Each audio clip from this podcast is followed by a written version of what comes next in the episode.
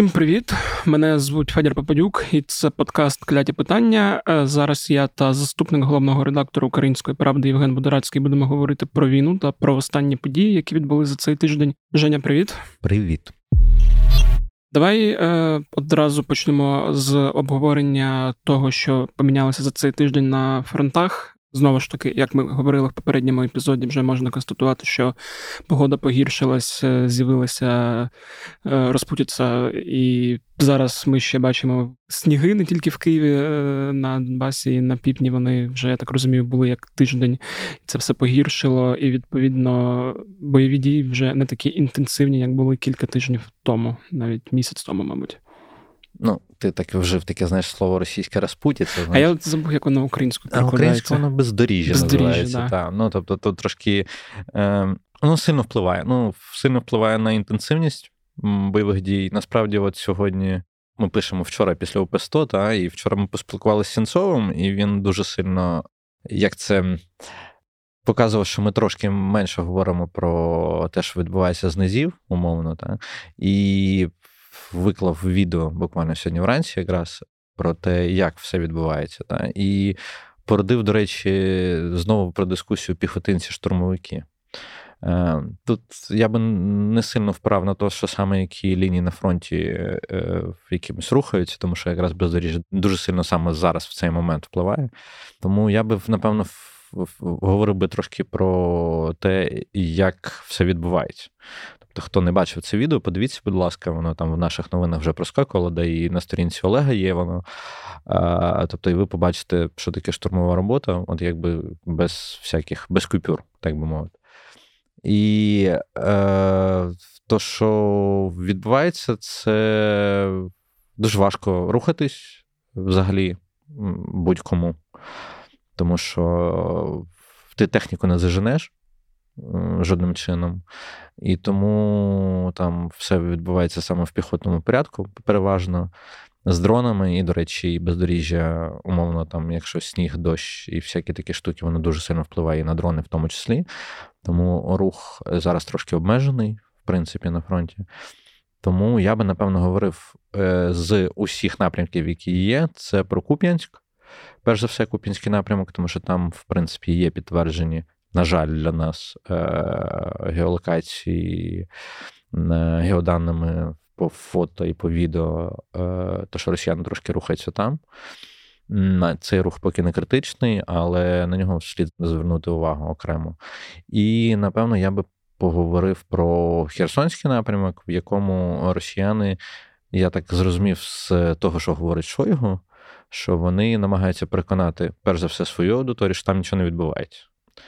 І от це... Там при тому, що його назвав цифри по втратах наших збройних сил такими, що вони дорівнювали всі літні кампанії з їхніми даними. Ну, Тут типу... просто якраз от як б'ється, знаєш, ну, типу, по цифрам, е, там доволі складно, насправді. Ну, тобто, щоб знаєш, не применшувати те, що там відбувається, але при цьому перебільшувати, якщо його це зробив, теж не варто. Ну, тобто, тому що умовно там е, в сили трьох-чотирьох бригад, і то в певній якійсь обмеженій кількості з нашого боку. Е, а те, що назвав Шойгу, це цифри такі, що там. Я так зрозумів, що там одна-дві бригади мало б взагалі лягти там наші. Ну, напевно, на жаль, там є втрати, але на щастя, точно не такі в цифрах, про які говорить Шойгу. І просто його ці слова, вони е, показові в плані того, що перекидати туди якісь додаткові сили після того, як там змінили командувача у Дніпр їхнього, да, здається, вони не збираються. Можливо, це і найкраще для нас, тому що, можливо, ми зможемо розширити плацдарм. Ми вже перебили одну дорогу, і завдання, я так розумію, мінімум це перебити ще одну дорогу, для того, щоб їхня логістика максимально була вибита з там того боку. Тому я думаю, що от я би на цих напрямках зосередився, хоча, звісно, перш за все, і так само, як минулого, позаминулого тижня, перш за все, ми говоримо про Авдіївку. Нікуди не дівається їхня активність російська. Росіяни все ще продовжують свої спроби якось штурманути. Ми побачили вже відео з їхнього боку про те, як вони в промці знаходяться в Авдіївці, але при цьому там жодного підтвердження, що вони там закріпились, немає. Тому це, напевно, хороша новина в плані того, що все-таки нашим силам вдається відстоювати Авдіївку до сих пір.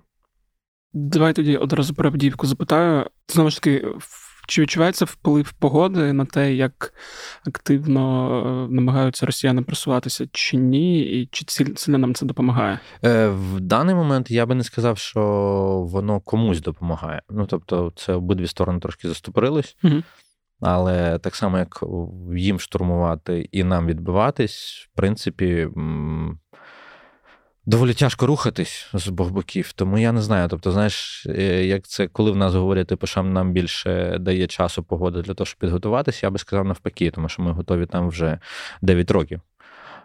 Тому, напевно, воно трохи їм дає сили перегрупуватись. Ну, тобто, я спілкувався буквально два дні тому. Мені говорили, що останній штурм був е, два-три дні тому такий масовий, але при цьому е, вони роблять яким чином? Вони просто штурмують, потім відпочивають, але під час цього відпочинку все одно якісь рухаються якісь групи по 8-10 осіб.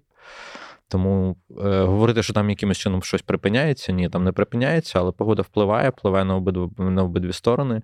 І тому трошки-трошки ми менше бачимо новин е, з Авдіївки, але я думаю, що це не надовго. Знову питання по Авдіївці. Е, от ну я такий вирос, що ситуація критична. Коли ми говоримо про Авдіївку, рух росіян, наскільки ми близькі от до цього виразу? Бо інколи, коли я там читаю і зведення про їхні повільні, але все ж таки просування, то ну, ти наче спостерігаєш за якоюсь такою динамікою, що так збройні сили тримають, підтримують, але е, росіяни не жаліють е, ну, не власних людей, не власної техніки і готові кидати стільки, скільки в них є, а враховуючи е, різницю в як і в кількісному складі, так і в технічному забезпеченні, то є відчуття, що вони можуть покласти туди дуже багато, якщо в них вже стоїть така мета захопити Авдіївку. Я не знаю, тут знаєш, е, напевно, знову би відіслав всіх. Тут буквально день чи два тому вийшла Оля Кириленко з Авдіївкою, і там прозвучало це слово критичне, тому що ми це слово чули, коли ми спілкувалися, коли Оля готувала текст і відео по Авдіївці. Ми це слово чули декілька разів від наших е, е, воїнів. Я би не говорив так прям панічно, умовно, як Юра Бутусов говорить е, про те, що там відбувається, але я би не збавляв обертів, коли наші воїни кажуть, що ситуація все-таки е, близька до критичної, в плані того, що. Е, в ці кліщі вони змикаються потрошку, і е, проблеми з дорогою постачання вони будуть все більше і більш е, відчутними, тому що умовно там 3-4 кілометри вже до дороги. Ну тобто вони намагаються зайти, якщо там хтось відкриє карту подивиться, вони намагаються зайти до Орлівки.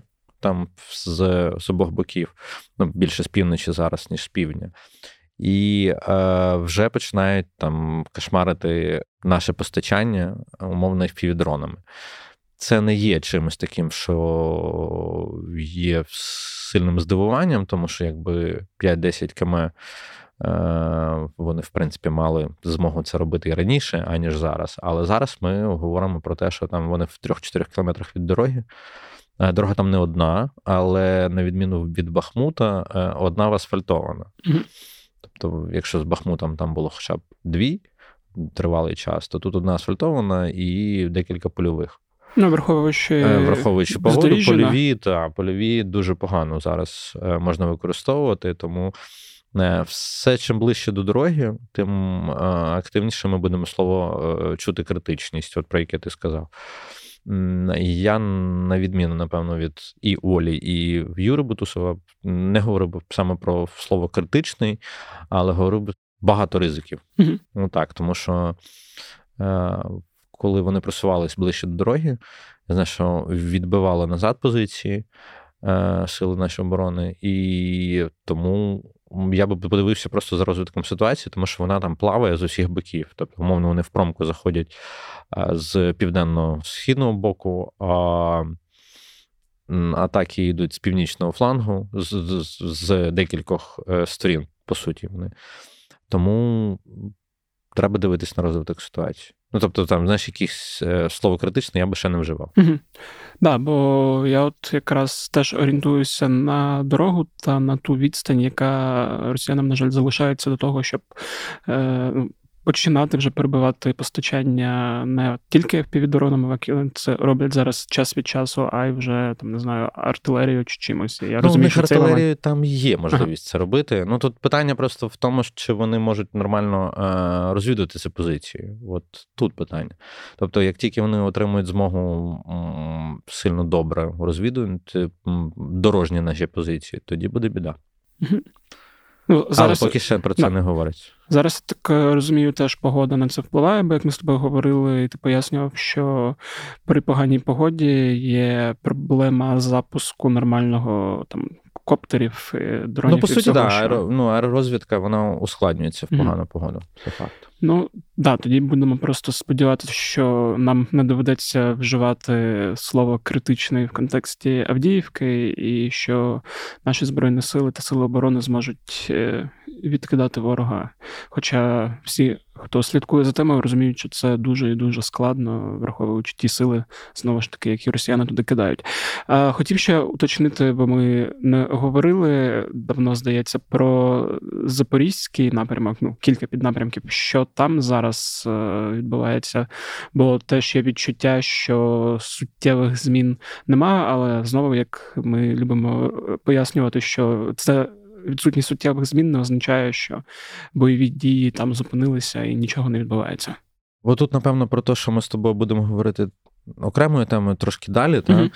На Запорізькому напрямку е, росіяни почали більше закидати нас керованими авіабомбами. Е, кількість вилітів з їхнього боку значно посилилася останніми, напевно, днями 4-5 днів, напевно, посилилося дуже сильно.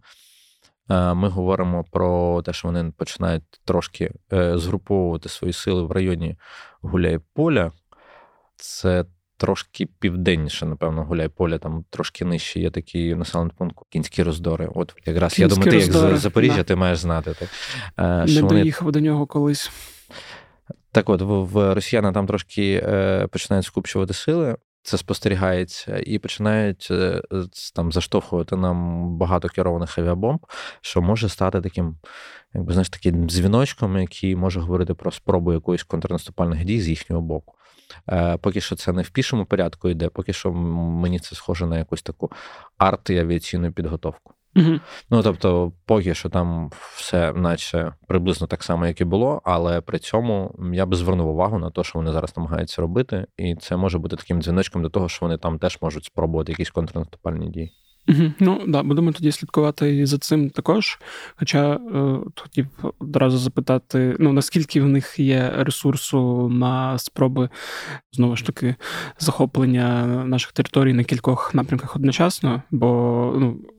Зрозуміло, що їхня Авдіївська кампанія це та, куди вони кинули найбільше ресурсів, але не зрозуміло, чи вистачить в них сил на інші напрямки. Ну, я так розумію, це зараз е, йдеться про те, що вони подивились, умовно, що ми 47-му перекинули на Авдіївку mm-hmm. і намагаються, скоріш за все, підозрюю, що вони намагаються десь туди.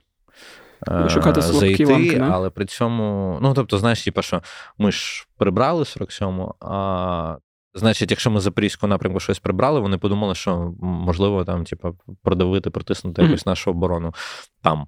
Але враховуючи, що в нас там не оборона, в принципі, поки що, якщо ми говоримо там умовно весь, як ми розуміємо, такий великий контрнаступ, саме такими з якимись великими потужностями, е, зараз якраз під зиму вже трошки підзатих, та? А, але це ще не йдеться про те, що ми там зараз станемо в глибоку оборону. Тому я думаю, що ну, це питання там обійти роботу не з іншого боку, умовно, і спробувати якимось чином нас там трошки локалізувати те, чого ми добились ем, за всю наступальну кампанію. Я думаю, що в них це не вийде, навіть якщо вони про це думають. Але якщо вони хочуть спробувати, ну хай спробують, ну тому що. Тут йдеться про те, що якби чи є в них сили, то що ти запитав. Я думаю, що вони з Купінського напрямку трошки прикинуть, і тоді е, спробують щось на Запоріжжі. Mm-hmm. Або знову ж таки про те, що говорив Шойгу, типу, що Шойгу, я, до речі, до сих пір не знаю, як там правильно прізвище. Е, наголос Нам, нам це не важливо. Ну, та, ну, можливо, комусь важливо.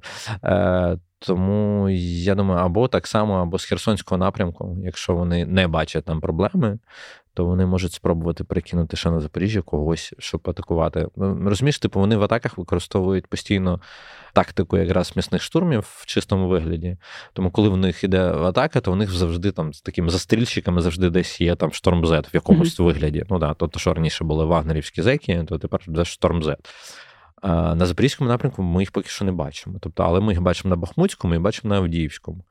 Ну, і, і бачимо на Купінському якраз... якраз теж. Тому тут питання, чи Умовно, знаєш, типу, можливо, е, передвісником цього будуть не не тільки каби, а якраз якщо ми знову побачимо шторм Z, і наші там хлопці дівчата скажуть, типу, о, ми їх знову побачили. Угу. Зрозуміло. Ну, Хоча теж я згадую минулу зиму, от е, події річної давнини, може там трошки менше, і вони ж також, коли намагалися там давити на одну точку, все одно пробували контрнаступати чи наступати одночасно всюди.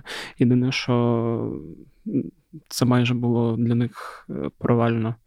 Ну, Вугледар був да. ну, умовно, Вугледар там це, самий, да. самий показовий був в тому в тому сенсі, тому що вони робили. І знову ж таки, хочеться сподіватися, що так воно буде і цього разу.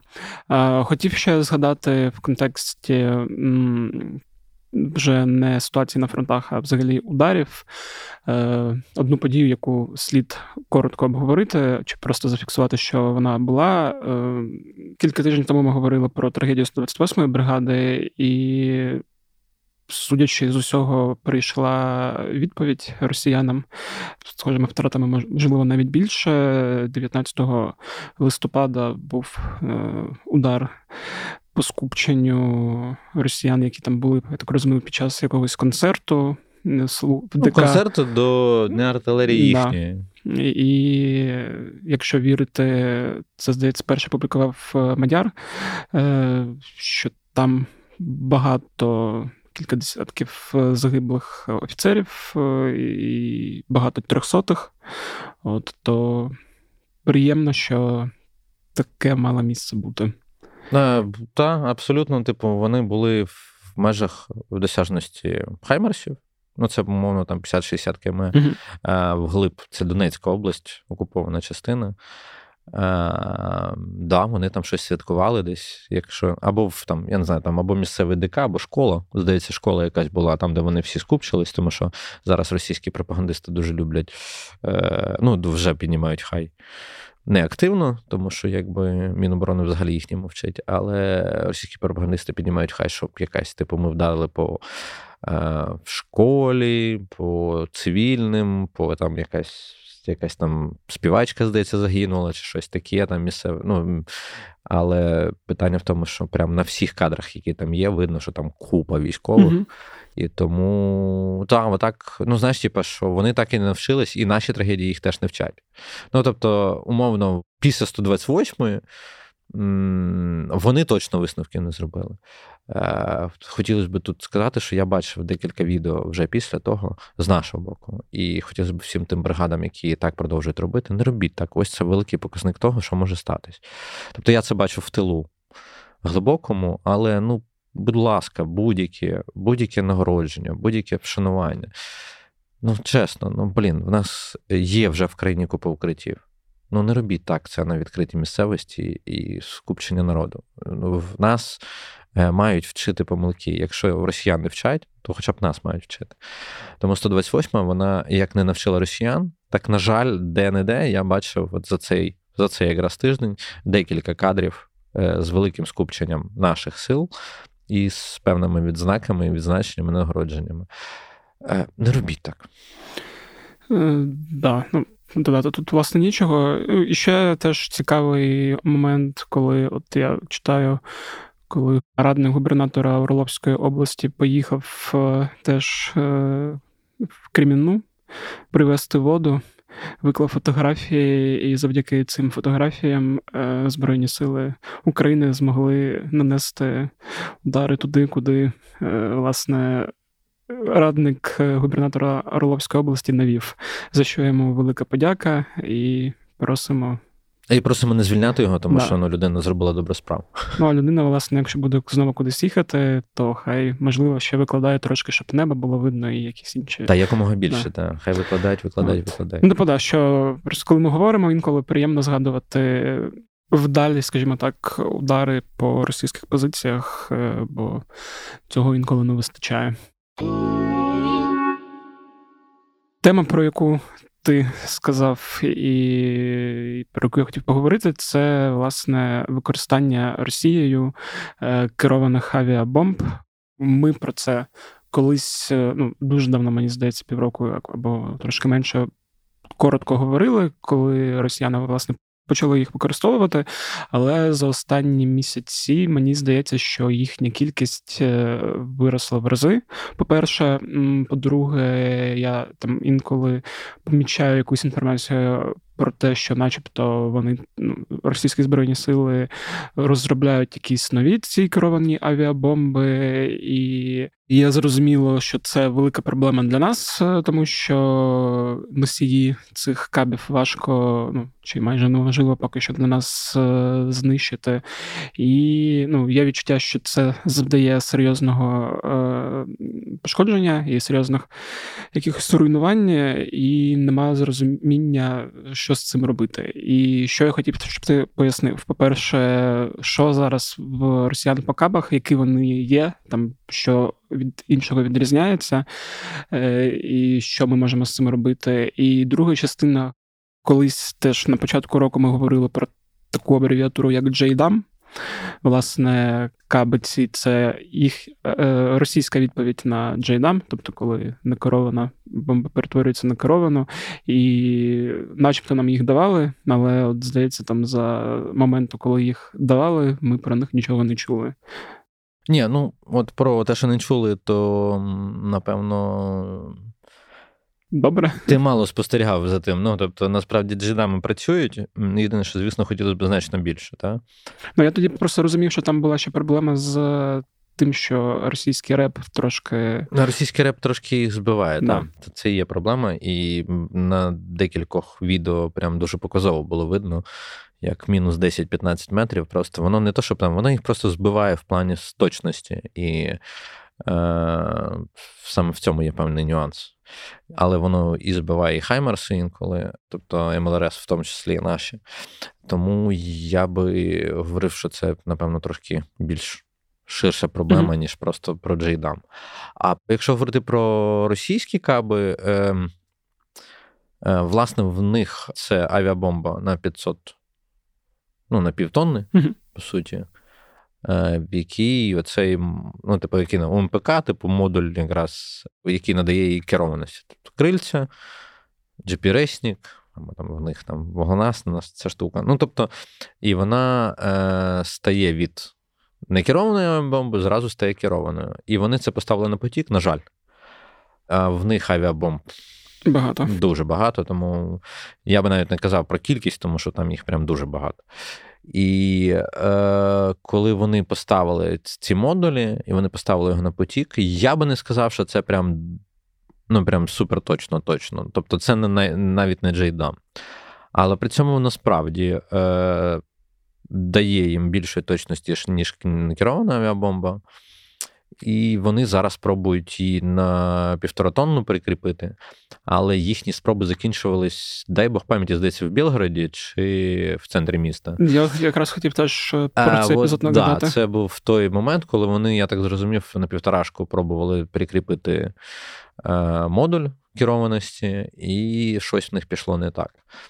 Як я знаю, і то, що мені підтверджує, що півторачок ми поки що керованих ще таки не бачили.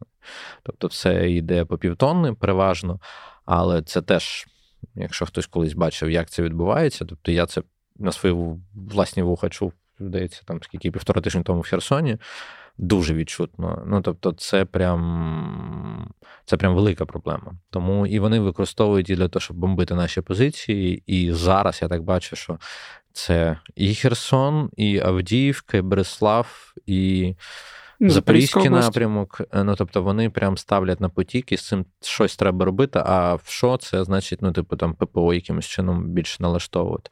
Ну, по суті, це ж така велика, оцей великий пазлик, який на війні складається з обох боків. Ну, от приблизно я так розумію, що вони цими керованими бомбами намагаються відтягнути нашу ППО умовно. Ну, тобто, якщо вони там на запорізькому напрямку явно до чогось там намагаються готуватись, або просто показати, що вони готуються до чогось, це ж теж умовно постійна, яка не люблю це слово по відношенню до війни, але воно є. Ну, типу, це постійна така гра якась да, з обох боків. Типу, там відкритись, там закритись і знайти слабке місце в супротивника. І як боротись з кабами, це по суті вибивати те, що їх пускає. Випускати це тактична авіація їхня. Тактична авіація може запускати 10-15 км, тобто треба підігнати ближче то ППО, яке може їх ну, зачепити ту тактичну авіацію. І м, якщо ви. А таке ППО, воно в основному стоїть в нас біля великих об'єктів е, важливих або в столиці, або по Україні. І явно, що їх не так багато є. І тим більше, коли ти підтягаєш ППО десь ближче до фронту, більше більше можливість і більше ризик того, що її будуть вибивати. І оцей пазлик він постійно крутиться. І, власне, це збільшення керованих авіабомб. Я думаю, це якраз про це. Тобто, це не просто там, е, це в кожному випадку е, по-різному. Тобто, якщо в Херсоні вони намагаються вибити нам бажання якось переміщатись на лівий берег. В Запоріжжі, я так розумію, щось вони показують, про що ми вже говорили. В інших місцях вони просто намагаються, щоб ми витягали ППО. Е, Я ж е, розумію, там ще з цими кабами така ну, проблема, можливо, для них, а для нас е, ні, що воно, коли запускається, то тільки по статичних цілях, тобто вже по заданих координатах. Тобто там умовно по скупченню військ, е, яке там на марші переміщається з точки А в точку Б, воно вдарити не може, тільки там умовно по якійсь лінії окопів, чи там по якомусь е, не знаю, опорнику, ну кудись е, дає координатами задана точка. Ну, по суті, так. Да. Mm-hmm. Ну, тобто, це якраз логіка в тому, що вона не є сам, ну, там самонавідна, по суті, тому що вона є координатна. Тобто mm-hmm. вона може бути там, де звели координати. Але це теж проблема. Ну, Ми не говоримо там про марші, штурми і все інше. Це просто вибивання певних цілей, певних позицій, і тому вони, які самі по собі теж є статичними. Тому е, це проблема, але я не сказав, що вона для них настільки велика, на жаль. Mm-hmm. По ти, власне, пояснив. Ну, Я так розумію, що якраз е, з цим ну, будуть складнощі, бо вже мінусова температура. Е, хоч в Києві поки що нічого е, не прилітало, але ми вже бачимо удари по енергоінфраструктурі. В інших областях, що почалося, як Росія активніше використовує шахеди, відповідно, ППО, яке всім цим бореться, воно буде залишатися, скоріш за все, навколо цих об'єктів, про які ти згадував. Бо ще шахеди летять, і ракети ще не полетіли, хоча ми знаємо, що їх. З шахедами е, я би звернув вашу увагу, ті, хто дивляться, умовно слідкують за повітряними силами. Е, я би звернув увагу на те, що шахеди. Е, зараз, е, здається, мають більш розвідувальний характер, uh-huh. аніж прям пряма та. Ну, тобто вони здаються на якусь ціль, але та ціль ледь не в десь через три області і по дуже дивним траєкторіям вони летять. Е, Дуже часто не в тих місцях, де наші мобільні групи перебувають. Ну, тобто. Таке враження, що вони просто хочуть якимось чином знову побачити наше ППО. Mm-hmm. Тобто, що в оці зараз на останні там 3-4 дні умовно в Києві тривог не було таких, та, але я знаю, що по всім в околишнім областях ну, воно з, з різними. ну, На жаль, Дніпропетровська, Запорізька, це в принципі, воно там і Херсонська, воно завжди, по суті, там повітряні тривоги дуже там перманентно є. Але я би дивився на те, що в шахіди почали зараз там через Кіровоградську, Миколаївську, Черкаську залітати, якимись ну, якимись трошки дивними траєкторіями. Mm-hmm. Тобто зальоти є через Сумщину, Чернігівщину, на північ Київщини, потім десь на Житомирщину. Ну насправді це доволі такі дивні траєкторії для них. Як мені видається, що це якраз така якась підготовча розвідувальна робота, і типу, як працює ППО, як воно здатно е, якимось чином реагувати на подібні такі зальоти. Тому, ну тому що там по 10-15 шахедів залітає там умовно, але при цьому тривоги тривають там десь годину-дві. Таке враження, що вони просто до кінця влетять. І не факт, що там у них є якась окрема окрема ціль, тому що ну, була Волинь, здається, навіть день чи два тому е, Волинська область, знову з Білорусі. Привіт білорусам знову. Е, про що ми часто забуваємо згадувати, але от знову білоруси зі своєї території дали запустити.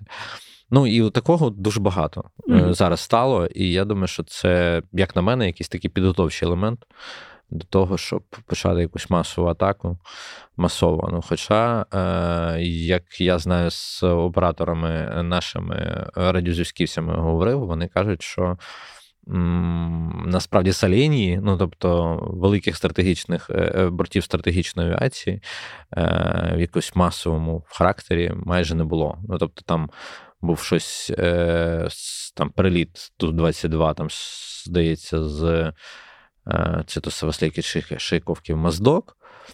Але в цілому там чи ту-95, там якийсь тренувальний один політ був, але в цілому так масових вилітів стратегічної авіації навіть на тренування поки що не фіксується десь впродовж там місяця.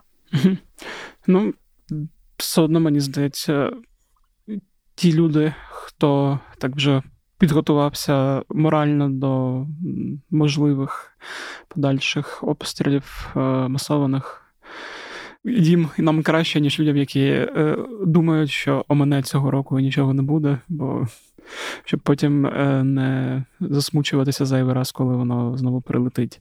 Е, ми трошки відволіклись від е, кабів. Е, от друга частина питання, яке я тобі ставив, е, стосувалася джейдамів, власне, тому що є в нас по кількості того, що запускають росіяни, здається, що ми нічого не запускаємо. менше. Ну, типу, от mm-hmm. тут головне, ну я я розумію, що ти ну, да. типу, що е, в нас авіації менше. Хоча мені постійно кажуть, тебе не перебивати.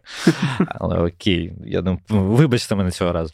Так от е, в нас просто авіації менше, тому якби в нас була можливість більше авіації піднімати, я думаю, що ми б теж користувалися таким інструментом. Ну, це знову про питання про те, коли будуть F-16 і коли в нас буде можливість хоча б якось паритетно відповідати. Окей, а якщо говорити по взагалі використанню навіть того, що використовується, власне, е, ну, як я вже казав, мені здавалося, що вони не є такими ефективними знову ж таки через російський реп, тому що є відхилення від цілей, але ти поправив, що ну, це не завжди так, і чи є якісь там приклади успішного використання, по-перше? Приклади і... успішного використання були в Луганській області, про які мало хто знає і чув, тому що тому що так треба. Ну, тобто, мовно.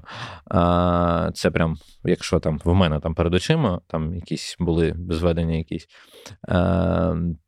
Є приклади вдалого використання. Дуже часто, до речі, використовується по самим ребам їхнім.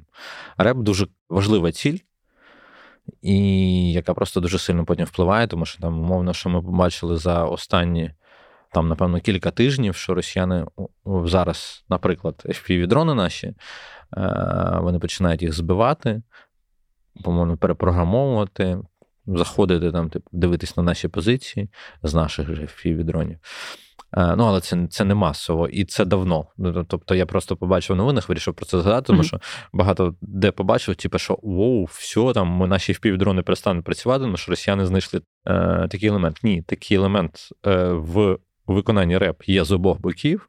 Він не є масовим, тому що, типу, що ти не завжди вийдеш на ту частоту там, де FPV. Ну, так розумію, це е, ну, це не є якимось щасливий таким, випадок. Е, ну так, це умовно хороша робота реп. Угу. Тобто хороша робота, а не сам фактор того, який реп.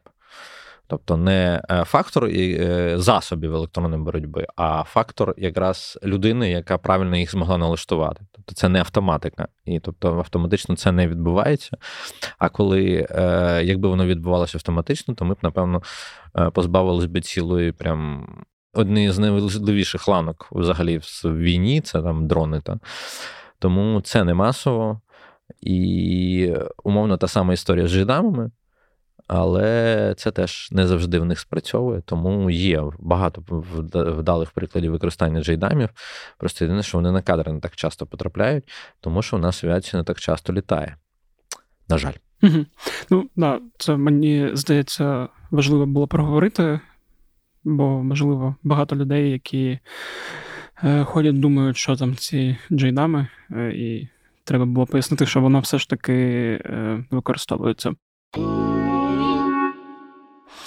Ще одна тема, про яку я теж хотів коротко поговорити, і в мене є відчуття, що пройшов рік, і ми повернулися на ту саму точку, з якої ми рік тому е, виходили. Це іранська балістика, яку знову, е, начебто, дають росіянам. Рік тому вже подібна інформація з'являлася в американських виданнях, і тоді ми з тобою це обговорювали взагалі, що собою є е, іранська балістика і чим вона небезпечна. Тоді, на щастя, я не знаю, е, велика геополітика спрацювала таким чином, що Іран не став передавати Росії ці ракети.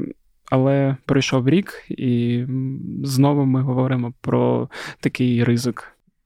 Чесно, ну знаєш, я коли прочитав, ну, е, ну верніше, Кірбі сказав, е, було посилання на Wall Street Journal, який з цього робив новину. І там, дай Бог пам'яті, там було вказані Фатех 110, да. а, але там були вказані е, іранські ракети Абабіль. Ми тоді, говорили про, ми тоді говорили з тобою про Фатех і про Зуль. Так, так от. Е, про Фатєхі ми говорили. Ми говорили про середньої дальності, переважно mm. ракети. А зараз говорять про ракети малої дальності. І от цей самий Абабіль, який був використаний, е, мене він дуже сильно зацікавив, е, тому що, ну, враховуючи, що я дуже сильно довго досліджував тему взагалі іранських ракет, я такого якби не чув. Тому мені було дуже цікаво е, зрозуміти, що це. Е, тому що сказали, що на виставці е, зброї росіянам там Шойгу показували ці ракети. Але як я пам'ятаю, ми показували Фатєхи mm-hmm. насправді. А а Бабіль, як я зрозумів і вже вийшов. Е, якраз почувши, що це що типу таке є, я би напевно сказав, що Wall Street Journal трошки промахнувся, ну тому що Абабіль ракети були у Іраку, mm-hmm. а не у Ірану. А у Ірану є такі дрони розвідувальні, ну, типу, щось типу наших лелек, напевно. Ну, Умовно, зовсім умовно, бо зараз там люди, які безпілотниками займаються, захейтять. Ну, типу, але десь умовно, як я побачив по характеристикам, десь приблизно це. Е, Тому я би говорив, що вони знову говорять про фатєхи, це Бабіль це окрема історія, яка видно там десь кимось одруківочкою, або ще щось не так хтось почув, або я не знаю таких ракет іранських. І обов'язково, якщо там хтось про них щось читав, напишіть нам в коментарях. Я з задоволенням почитаю якусь е, аналітику з цього приводу, тому що ну не бачив я такої ракети в них. Е, але про Фатех, якщо говорити, ну постійно, якщо рік. З вересня, так? Здається, минулого року ну, ще з першої тієї статті, да. Е, коли вона була. Тому я думаю, що небезпека є. Е, небезпека досить велика, і люди, які колись хоча б перебували в Ізраїлі і спілкувалися з місцевими, вони точно вам скажуть, що це дуже і дуже е, неприємна річ, яка гірше за артилерію хоча тебе про неї попередять. Ну, переважно, тобто про балістику тебе встигнуть попередити, але в основному, як показує практика, е, на превеликий жаль, е, того часу, який в тебе буде, часто не вистачить в тебе там для якихось сильно багато захисних дій, тому що там, ну, умовно, ти, типа, хіба що правило двох стін якимось чином використаєш і все. Ну, тому що балістика це буде, балістика. То, що буде залежати від поверху, від. Е, Абсолютно. Ну, тобто балістика це прям дуже швидко все. Тому ну, це про Неодноразово, я думаю, що у нас всі, ну, хто дивиться або слухає, вже давно знають точно різницю між балістикою і небалістикою. І що крилаті ракети, калібри і все інше це одна річ, а балістика дуже часто. І, на жаль, це про те, що дуже швидко летить, і часто навіть без попередження. Ну, це просто я знову в голові згадав, що е, Юрій Робертович Ігнат вчора сказав, що вибачайте, але тривоги будуть тривати, е, коли злітає міг. Я би трьома руками за, якщо хтось знає рішення з мігами, будь ласка, скажіть його, бо ті рішення, які я бачив, це не рішення. Ну, тобто, умовно, якщо ми розповідаємо про те, що міг несе кінжал, кінжал в Києві з Чорного моря буде за 3-4 хвилини. Якщо ви знаєте, як точно знати, чи буде пуски, будь ласка, розкажіть повітряним силам. Якщо не знаєте, ну тоді вибачайте, е, повітряні сили роблять все, аби вас попередити, а ви вже реагуєте як хочете. Да, це можливо хтось пропустив Хоча, сподіваюся, ні, що почалася дискусія, і не без участі нашого колеги е, з Європейської правди Сергія Сидоренка щодо того, що майже завжди міг означає нічого, і це паралізує е, життя країни і там навіть Києва. І після цього якраз почалися обговорення того, щоб. Е, в мене дуже багато аргументів, чому це не так.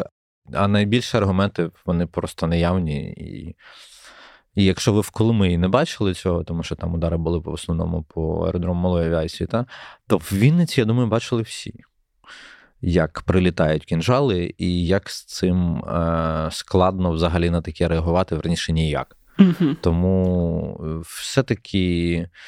Е, всі розмови про те, що нашій економіці е, заважають тривоги, я би вам сказав, що наші, наша економіка перебуває в комі. Я не кажу, що вона не має працювати або ще щось, але проблема нашої економіки значно глибше, аніж просто повітряна тривога від мігу. На жаль, да. Е, Тоді, якщо підсумувати тему іранської балістики, я так розумію, можна сказати так, що повідомлення, яке написала Wall Street Journal, ще не означає, що. Е, ну, Росія ну, треба отримає. уточнювати, що що мали що мав на увазі Кірбі. Ну, uh тому що, можливо, він те саме говорив, що він говорив ще місяць тому. А, З приводу того, що все буде залежати, я так розумію, від того, як будуть рухатись події на Близькому Сході нині. Тобто Хамас, Ізраїль і все, що поруч, це Е, те, що, напевно, не дає шансу Росії в даний момент щось отримати. Але при цьому це постійно говорить про те, що е, вони постійно цього хочуть. Просто Ірану може знадобитись самим. Mm-hmm. Ну тому, але якщо і коли їм може знадобитись самим, я думаю, що їм не до е, російсько-української війни в даний момент. Тут, власне, теж в мене була. Ну, якщо тут ми закінчили теж запитання по темі допомоги. Останні новини, які ми читаємо, ми бачимо, що США скорочують е, допомогу. Е, ну, це пов'язано з бюджетом, який вони не можуть ніяк прийняти нормально. Да, в першу чергу це пов'язано з бюджетом, е, плюс е, час від часу там чи Зеленський заявляв, не пам'ятаю, хто ще, що е, війна на Близькому Сході також впливає на ту допомогу, яку ми отримуємо, бо по деяких категоріях. Е, 155 зброї... снаряди да. це прям дуже сильно на нас впливає, тому що вони Ізраїлю теж передаються, тому це так, проблема. І я от не знаю по касетних. По касетних я б не сказав, що це тут скоріше якраз в 155-х ага. більше проблема. Тобто касетка, вона, в принципі, є в більш-менш тих об'ємах, які були. А от Тому що касетка переважно якраз з Ізраїлем і не сильно використовується. Ну, да, зараз теж подумав, що типу касетка це ще... прям трошки інше. А от 155-та вона використовується дуже сильно. Тому, враховуючи те, що в нас і дефіцит був, про який говорив європейські наші партнери, що він, в принципі, не був подоланий. Mm-hmm. Тому я думаю, що це сильно впливає, і хотілося б, звісно, щоб вони про нас е- не забували. Е- Це не про то не так, знаєш, так сумно сказав. Ні, насправді просто хотілося б, щоб е, снарядів було більше, тому що на фронті цей, це завжди відчувається, коли їх е, стає менше. Тому будемо сподіватися, що якесь рішення буде знайдено. Недаремно ж приїхав, приїжджав нас там і міністр оборони Сполучених Штатів, міністр оборони Німеччини.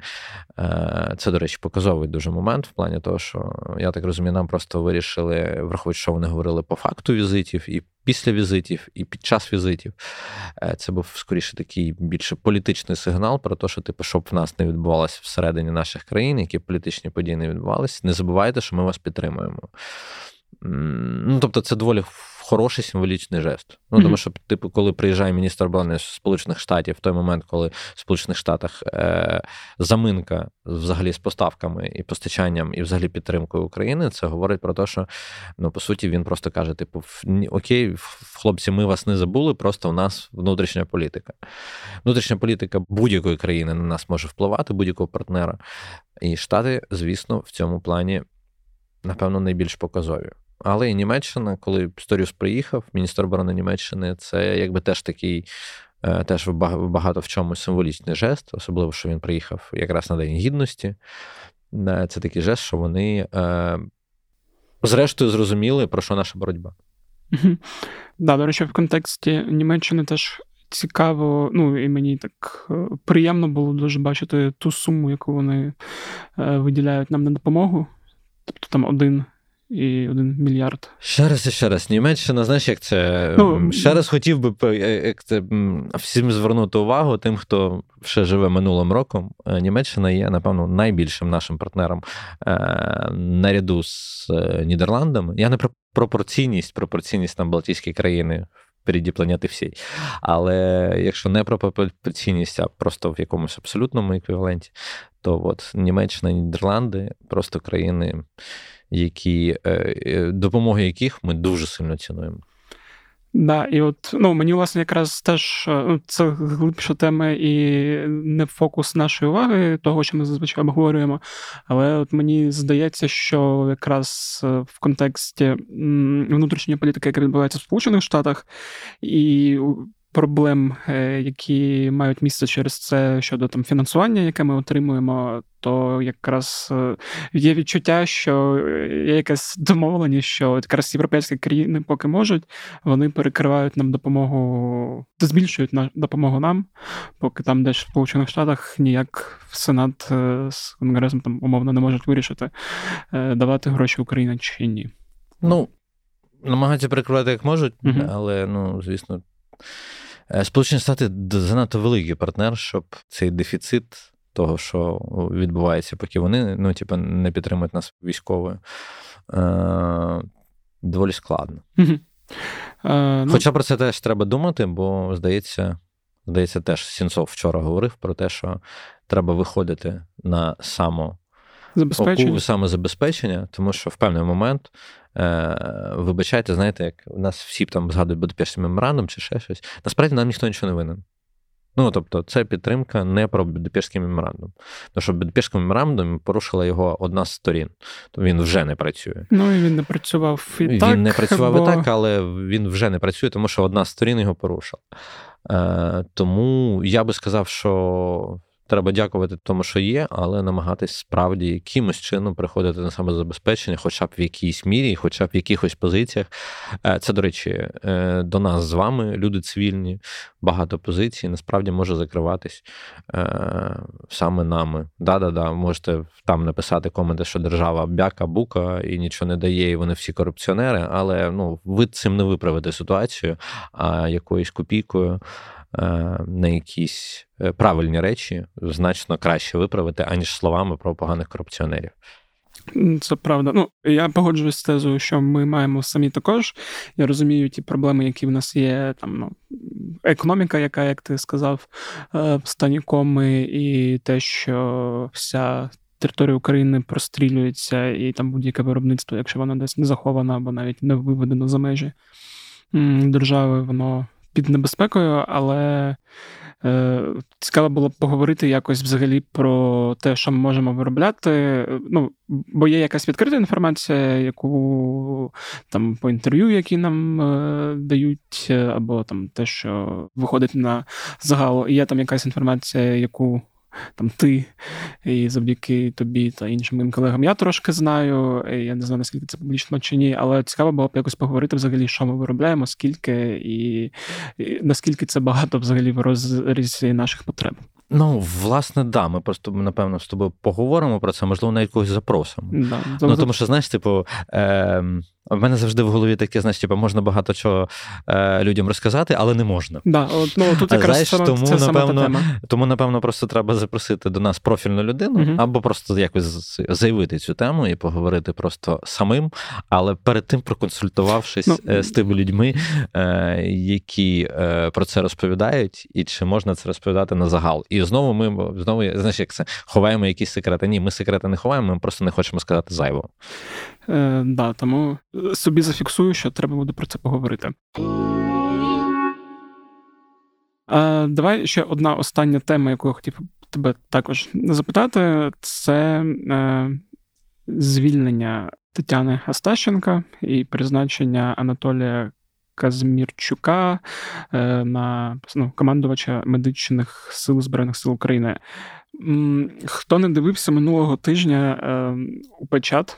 Е, там якраз ця тема трошки обговорювалася. Так, да, я був доволі емоційний в темі. Женя якраз про це говорив.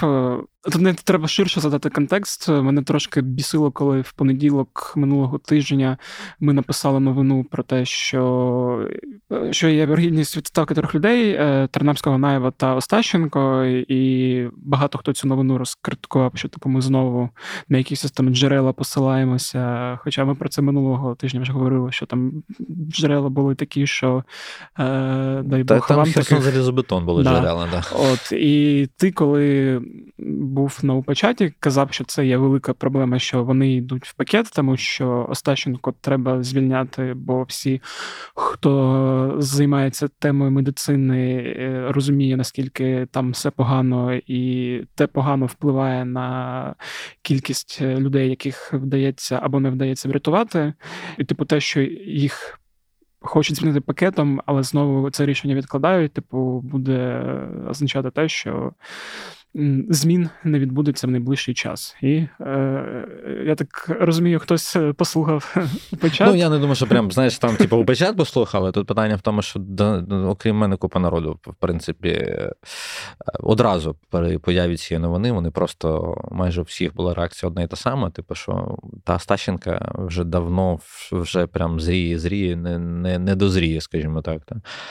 Е, тому я насправді радий цьому рішенню. Mm-hmm. До речі, хотілося б всім критикам цієї новини нашої, да, просто нагадати, почитайте правильно, уважно е, те, що ви називаєте спростування Міністерства оборони. Якщо ви там побачите хоча б якісь прізвища, ми прізвище згадували, Міністерство оборони чомусь ні. Тобто, що вони спростовували, просто перечитайте цю заяву Міністерства оборони, яку ви вважаєте спростуванням нашої новини. Умовно, там не було ні української правди, ні Тарнавського, ні Наєва, ні Астащенка. Тобто, що спростовувало Міністерство оборони, питання великі. А враховуючи, що Астащенка звільнена, то значить, ну. То видно, щось не то спростовували. А, Тому я не впевнений, що саме та людина, яка призначена, що вона зможе змінити систему.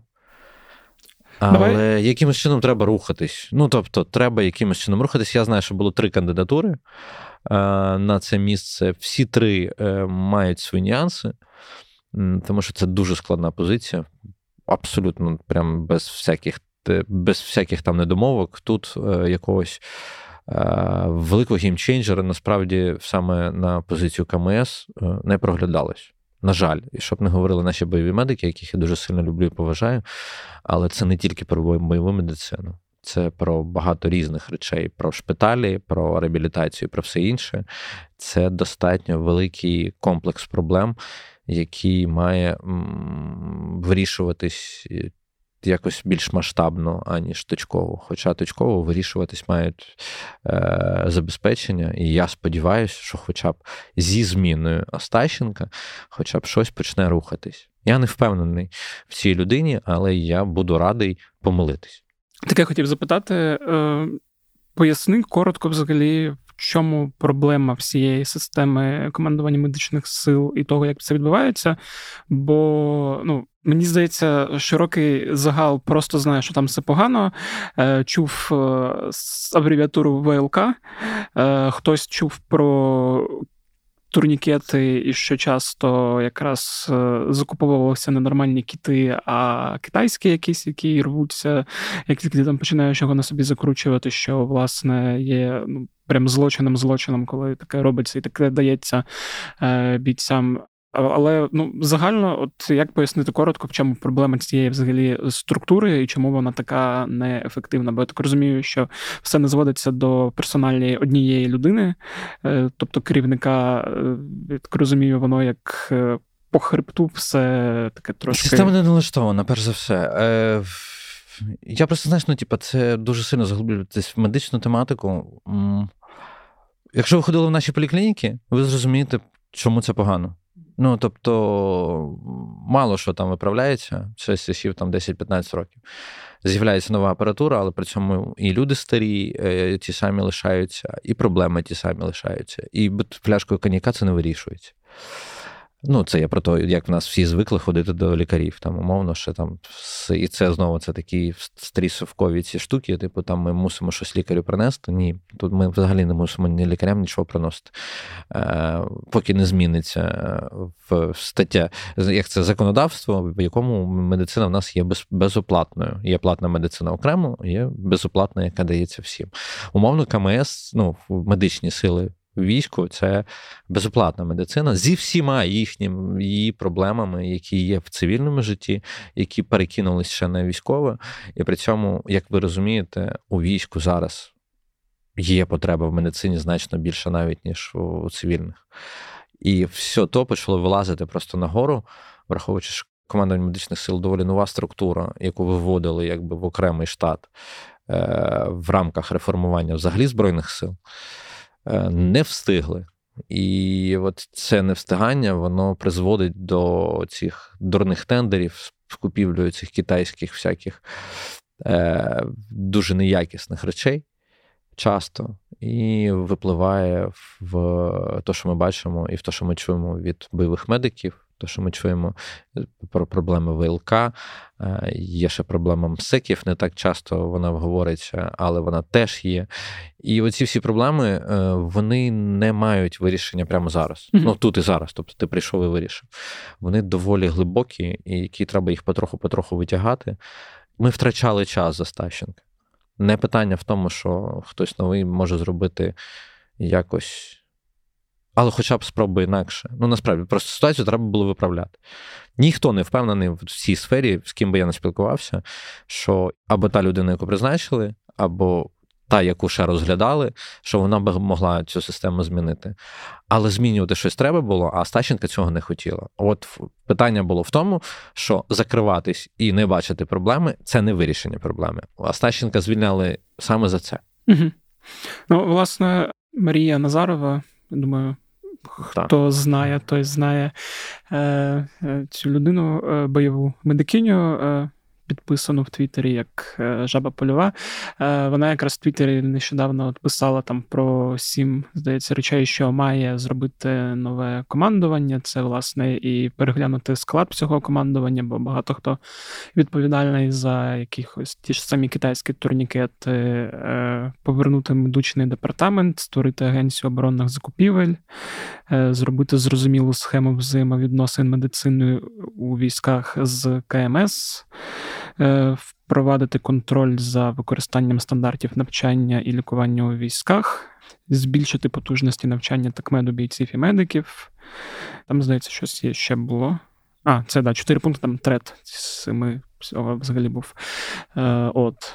Тобто, я так розумію, це задача мінімум. З зірочкою, да. але мінімальна, да. От, ну, Я я дуже хотів, щоб якісь зміни там відбулись, бо знову ж, коли ти собі просто уявляєш, як воно могло б рятувати життя. А воно не рятує, то в такі моменти вже ну, важче стає сміятися з Росії, їхніх цих е, жигутів і тампонів, е, з того, як в них там, що в них відбувається з пораненими, власне, бо ну, ти можеш з такого сміятися, коли в тебе, в тебе все окей, да. да. Але коли в нас є знову ж таки китайські турнікети і проблеми з ВЛК, то ну, поки вже вже не до сміху. Тому будемо сподіватися на зміни. А, Я пропоную на цьому закруглятися на сьогодні. Е, дякую, Женя, що все розповів, пояснив. Ось такий от вийшов епізод.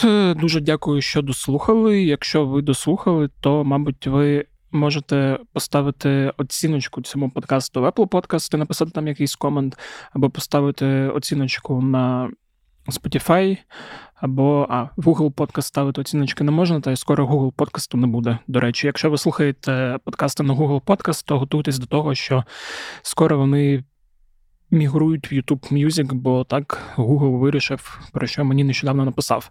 Також нагадую про донати на Збройні Сили України, фонд Повернись живим, фонд Сергія Притули. Донатьте взагалі кому хочете. Головне, щоб хорошим людям якщо у вас є змога підтримувати роботу журналістів української правди, то долучайтеся до клубу УП. Е, ваша підтримка, ваші донати теж е, допомагають нам працювати краще та якісніше і почувати себе впевненіше. Ну і плюс, якщо ви підтримуєте українську правду, підписуєтесь там на рік, то ви отримуєте додаткові бонуси, всякий мерч і можливість спілкуватися з редакцією час від часу. Нагадую про розділ з подкастами на українській правді. Там є багато різних подкастів. Може, знайдете для себе щось цікаве та те, що вам буде подобатися, окрім клятих питань. Е, на цьому все. З вами був Федір Попадюк. Ще раз нагадую, якщо у вас є теми та пропозиції, то кидайте їх по лінку, який буде в описі цього подкасту. Ну а я з вами прощаюся. Бувайте здорові!